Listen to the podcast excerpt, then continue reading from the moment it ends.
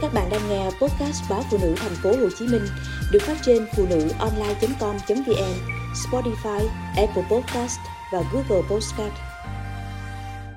Mình làm lại từ đầu được không?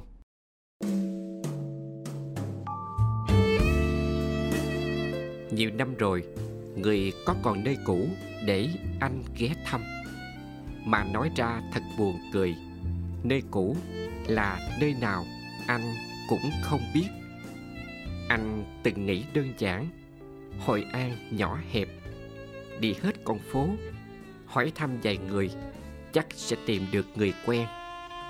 Giờ đã đến tận nơi, nhìn những mái nhà rêu phong chạy suốt con đường hung hút, anh mới thấy mình quá lãng mạn.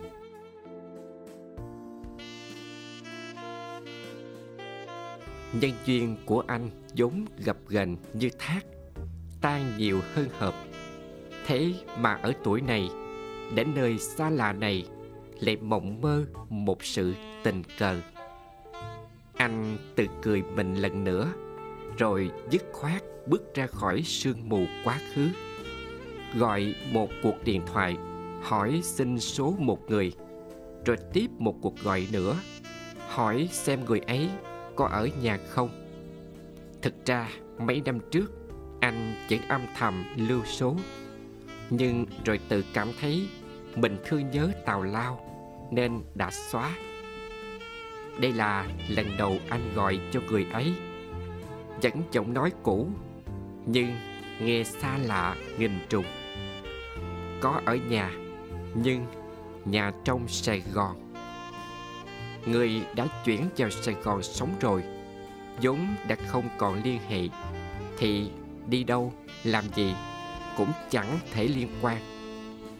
Chỉ là chuyến du lịch của anh trở nên nhạt nhẽo. Cù lao chàm, biển cửa đại, sông thu bồn, những nơi muốn ghé đều xếp lại. Ngày hôm sau, anh quay về sài gòn nơi họ lần đầu gặp nhau.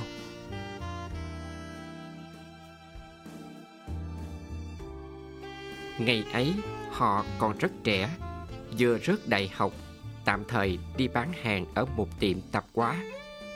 19 tuổi, yêu đương lăng nhăng chạy bận. Anh đã biết mình khác người. Anh không thích phụ nữ.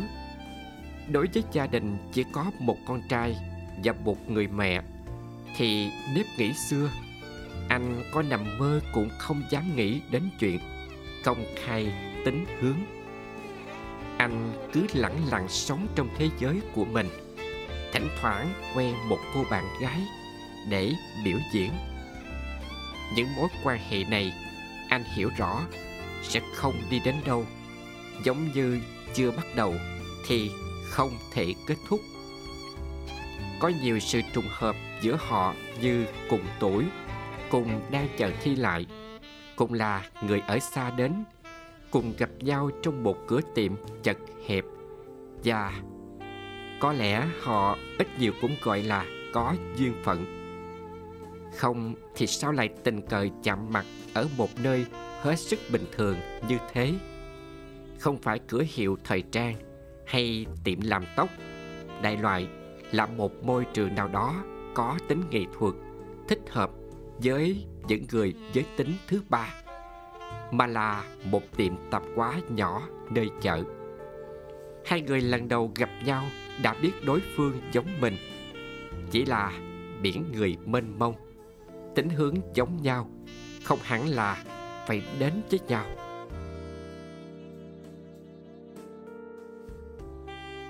Tiệm nhỏ nhưng rất đông khách. Từ khi xuất hiện hai thanh niên mặt mũi sáng sủa, lại càng dập dìu người lui tới. Họ là cực phẩm ở khu chợ đó. Tay chân lanh lẹ, miệng mồm khéo léo, thu hút rất nhiều chị em phụ nữ. Người làm nghề buôn bán đẩy đưa lấy lòng khách hàng là chuyện đương nhiên. Anh không thấy có gì phải ấy nấy với những lời tán tỉnh bông đùa của mình. Anh cơ bản là không có cảm xúc với phái nữ. Khen họ vài câu cũng chẳng thiệt hại gì. Sau này nhớ lại khoảng thời gian vui vẻ đó, anh vẫn cảm thấy buồn cười. Nếu những phụ nữ đó biết họ đang quen nhau, chắc chắn anh và người ấy sẽ bị ném đá. Chuyện đồng tính xưa như trái đất nghe đầu cả ngàn năm trước, nhiều hoàng đế cũng có xu hướng tính dục khác thường. Nên vấn đề của mình, anh nghĩ, cũng rất bình thường. Anh chỉ ngạc nhiên vì sao đó đơn giản là chuyện giới tính, mà mọi người lại có cái nhìn kỳ thị. Mà anh thì không muốn cho ai biết. Ở tuổi 19 anh không biết định nghĩa từ nghiêm túc một mối quan hệ với anh. Chỉ là thích thì tiến tới, chán thì chia tay. Không ràng buộc, không trách nhiệm, không dự định tương lai. Tình cảm đồng giới vốn dĩ không có tương lai, nên anh chẳng bao giờ bắt mình suy nghĩ cho mệt đầu. Khi anh, sau những ngày tháng mưa dầm thấm đất, bắt đầu có tình cảm với người bạn cùng tiệm thì cũng vừa lúc người ấy cảm thấy thích anh. Duyên phận đã định, họ không đi nước qua nhau được. Những ngày bớt quen quả thật tuyệt. Ban ngày họ đi làm, tối đến họ đi luyện thi. Hôm nào rảnh thì gặp nhau.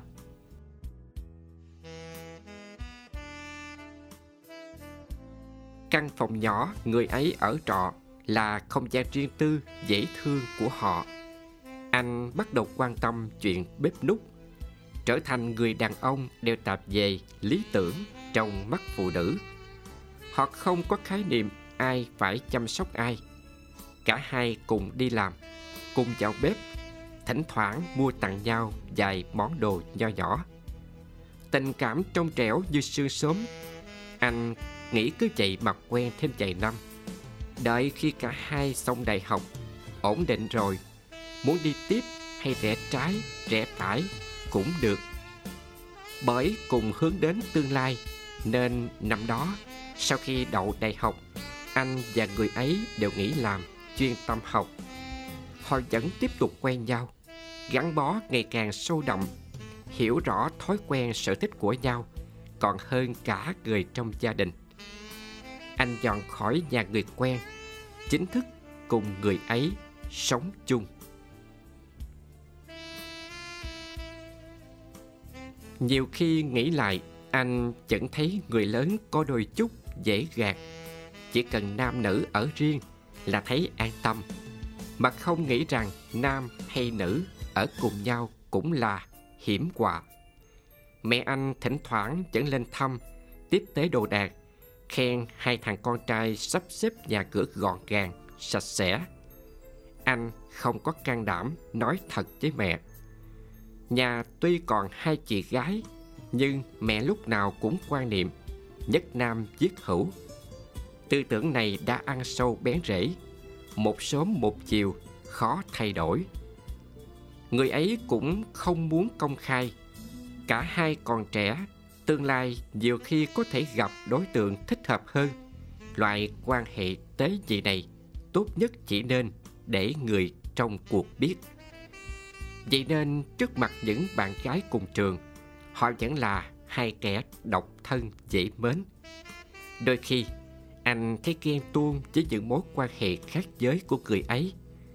Thì ra, cảm giác yêu mà không được thể hiện thật sự khó chịu nhiều khi anh khát khao mãnh liệt, được nắm tay người ấy trước đám đông. Chỉ là một cái nắm tay thôi, để biết rằng ta vẫn có nhau, giữa bao người.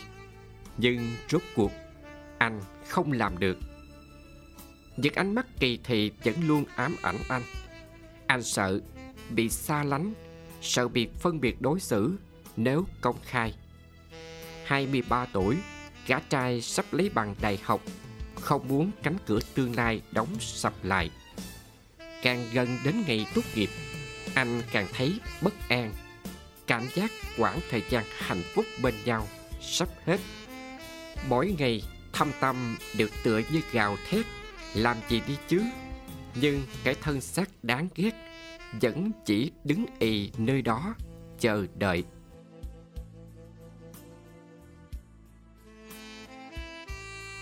Một đêm khuya, Người ấy về trễ, Nhìn anh rất lâu. Lần đầu tiên nói chuyện tương lai hai người. Họ không thể tránh né được nữa. Em muốn kết hôn, Người ấy nói. Anh như rớt xuống trực thẳm Đầu óc quay cuồng. Kết hôn, Muốn lấy một ai đó, Trước kết phải quen nhau. Sau đó ra mắt gia đình hai bên, Rồi mới tính chuyện hôn nhân. Bao nhiêu bước phức tạp như vậy. Người ở bên anh, Ngay đến một cô bạn gái còn chưa từng thấy mặt. Sao có thể đột ngột Nói chuyện kết hôn? Nghĩ đến đây, anh lại choáng váng lần nữa. Chẳng phải quan hệ của họ Cũng là chưa từng thấy mặt hay sao? Anh lắp bắp, Lấy ai? Yên lặng rất lâu, Nhìn nhau rất lâu anh mới nghe một tiếng thở dài. Tương lai của anh chắc chưa từng xếp chỗ cho em. Anh thấy mình bị quan, Chẳng phải họ luôn ngầm hiểu như vậy sao? Giờ lại giống như chỉ mình anh có lỗi. Lúc mới quen, Em quả thật không tính chuyện lâu dài. Chúng ta đều chẳng phải người can đảm, Dám đối mặt với dư luận. Nhưng dù sao cũng không thể né tránh mãi. Năm năm không quá dài, Cũng chẳng quá ngắn. Đủ để em biết Mình cần ai trong cuộc đời này. Đường truyền thông tin của anh Giờ mới lên đến não. Thì ra là Muốn gắn bó suốt đời, Anh đợi mặt ra. Ngày ấy, Giây phút ấy, Ngoài đời mặt ra, Gã trai kia không biết làm gì cả. Mãi sau Mới thì thào được từ, Xin lỗi.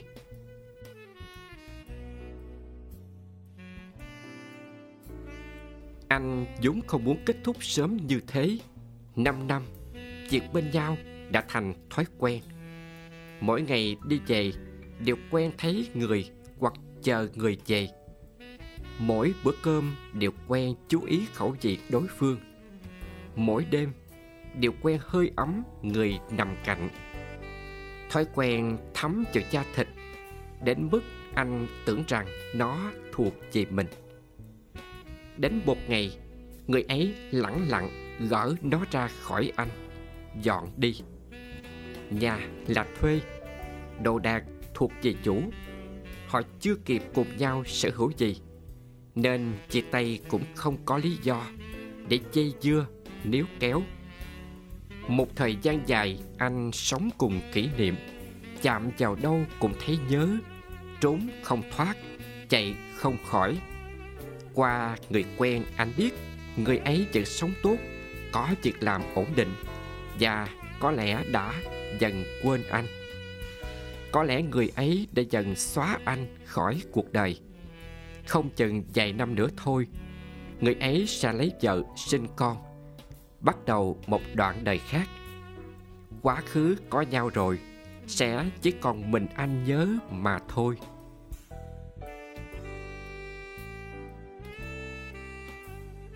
Khi đứng ở Hội An, Biết người đã vào Sài Gòn, Anh không dám nghĩ đến sự tương phùng. Mười mấy năm rồi, Yêu hận gì cũng đã qua. Gặp lại nhiều khi chỉ thêm phiền nhưng không ngờ, Người ấy đồng ý hẹn gặp. Qua giọng nói bình thản, Anh biết mình đã là người của quá khứ. May mắn lắm, có lẽ chỉ được xem là bạn cũ, chứ không phải tình xưa. Họ cùng ăn bữa tối trong căn nhà ấm cúng. Sau khi ly hôn, anh mới được ăn lại những món hợp khẩu vị thật cay, thật nóng. Nhà đẹp, không khí ấm áp. Người cũng tươi cười, hiếu khách. Nhưng anh thấy lạnh. Anh không nghĩ con người nhìn anh đầy tổn thương ngày ấy. Giờ lại bình thản như thế. Trong khi anh thì vất vả chấp nối những ngôn từ rời rạc, cố gắng không để lộ sự bối rối. Em vào sài gòn khi nào? Lúc trước nghe em nói về quê làm việc. Nhiều năm qua, anh chỉ hỏi thăm tin tức về người ấy, lẳng lặng ngóng theo.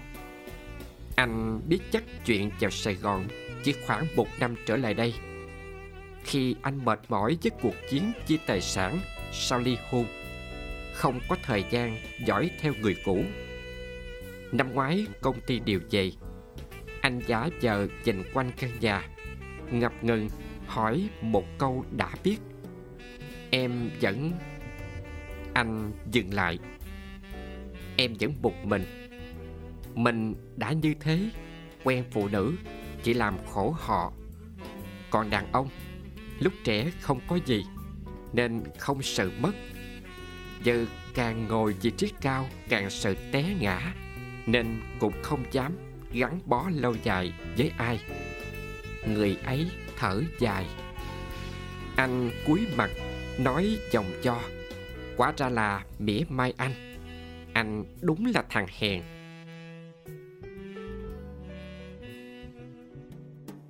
Sau khi xa nhau vài năm, Vì gia đình hối thúc, Vì e ngại những lời xì xầm, Anh lấy vợ. Một cuộc hôn nhân đầy sóng gió Từ lúc bắt đầu Đến khi kết thúc. Vợ anh không phải mẫu phụ nữ hiền lành. Dù chưa nắm được chứng cứ chồng ngoại tình hay gian díu đàn ông, như cô nghi ngờ, nhưng vẫn quyết không để anh yên. Một năm, anh mệt mỏi với đủ thứ thủ tục pháp lý, cãi nhau ở những buổi hòa giải, cãi nhau ở phiên tòa. Kết cuộc cũng thoát được nhau sau khi chàng xé tơi tả nhìn lại cuộc hôn nhân, anh thấy mình quả thật khốn nạn, như lời vợ anh từng ném vào mặt. Sai lầm, nối tiếp sai lầm. Nếu ngay từ đầu anh đã không dám thừa nhận thân phận, thì lẽ ra cũng không nên nói lời yêu để khỏi liên lụy người khác. Họ cùng nhau bước xuống những bậc thang. Chỉ hai tầng lầu, anh muốn đi bộ ánh đèn chàng rọi xuống khung cảnh ấm áp anh đột ngột dương tay ra nắm lấy bàn tay người bên cạnh cái nắm tay đầu tiên ở nơi công cộng sau mười mấy năm quen nhau. Em biết không, anh chưa bao giờ quên được em. Đã từng, em cũng rất muốn gặp lại anh để nghe một câu như thế. Chúng ta có thể cho nhau cơ hội. Tiếng cười nhẹ, không chút tình cảm, khiến anh ngưng lại lời định nói. Để rồi tiếp tục làm người yêu giấu mặt à. Anh lại nín lặng. Quả thật anh chưa xác định mình nên làm gì Với mối quan hệ này. Nếu nói lại Anh chắc chắn chưa dám công khai với mọi người. Chỉ là ngay lúc này anh không muốn bỏ lỡ một lời thổ lộ. Bàn tay lúc này chật nhẹ nhàng buông ra. Đi đường cẩn thận. Bước đi rồi mà anh vẫn còn ngơ ngác. Không biết vì sao người xưa lại đồng ý gặp mình. Chẳng để làm gì cả. Vì ta không muốn nhắc chuyện cũ. Cũng chẳng thiết tha quan tâm anh của hiện tại. Có lẽ đối phương đã dứt khoát từ lâu. Chỉ có anh là vẫn quanh quẩn trong lối mòn quá khứ. Anh thấy mình giống nhân vật trong bộ phim Happy Together của đạo diễn chương cha Dậy. Khi muốn nói câu, mình bắt đầu lại từ đầu được không? Và cũng như hầu hết các phim của chương cha Dậy, kết thúc không bao giờ có hậu. Thậm chí có khi cũng không có đoạn kết cứ đột ngột chấm dứt. Ai muốn hiểu sao thì hiểu. Đến bãi xe, anh ngoái nhìn lần nữa. Người ấy vẫn đứng nơi cầu thang, như biết anh sẽ ngoái lại. Anh nhớ đến ánh mắt trong trẻo của người thanh niên ở khu chợ năm ấy. Nhớ những ngày êm đềm nơi căn phòng nhỏ. Mọi thứ có lẽ đã chấm dứt từ ngày anh hèn nhát nói từ xin lỗi không thể quay lại. Cho dù anh có quái dình hàng trăm lần nữa